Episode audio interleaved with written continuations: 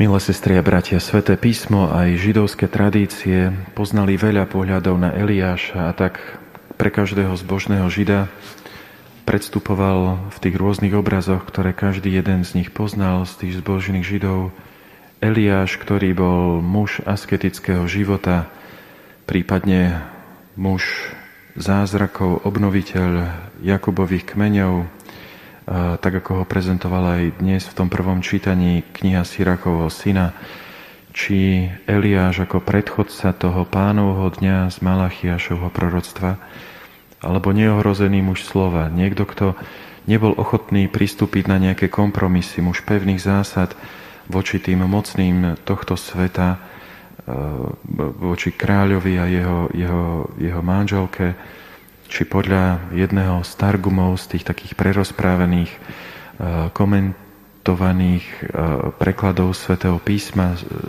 z targumov Eliáš ako kňaz z Áronovho kmeňa, ehm, či pomocník trpiacich. A z tejto ponuky pohľadov na Eliáša vtedajšej doby autor Evanielia vyberá a prezentuje Eliáša ako predchodcu koho si mocnejšieho, kto má prísť po ňom.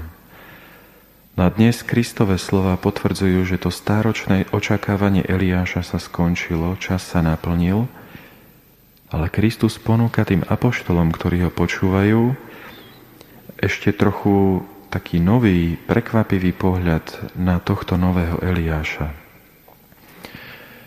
Kristus hovorí apoštolom, že Ján Krstiteľ, tento nový Eliáš, bol vystavený potupe pre nasledovaniu utrpeniu, ktoré vyvrcholilo jeho smrťou.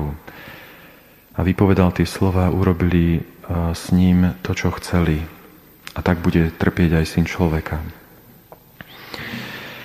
Jan Krstiteľ bol verný pravde, verný Božiemu učeniu a on sa stáva, možno ani sám o tom nevie, predchodcom Krista, predchodcom pána, ktorý prichádza na túto zem. A Ježiš, keď im to hovorí, týmto apoštolom, tak to, čo im hovorí, je to, že to bude ich osud.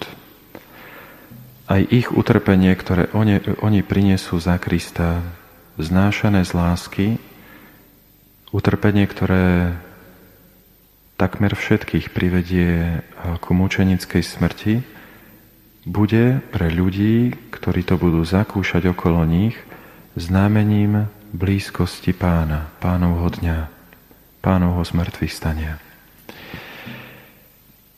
A to neplatí len o apoštoloch. Každý jeden z nás, sestri a bratia, je svetkom Krista v tomto svete a každý jeden z nás je v istom zmysle predchodcom či Eliášom.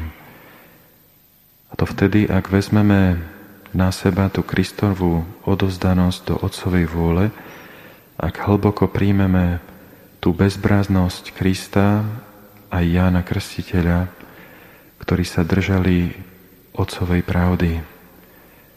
Ak e, to naše utrpenie, ktorým si každý jeden z nás prechádzame, ak my to naše utrpenie spojíme s tým Kristovým utrpením, tak tie Kristové slova o tom Eliášovi, ktorý už prišiel, budú platiť aj o nás. Aj vtedy tá naša prítomnosť, kdekoľvek pôjdeme ako predchodcovia Krista, budú predznamenávať pánovo stretnutie ľudí, ľudí s ním.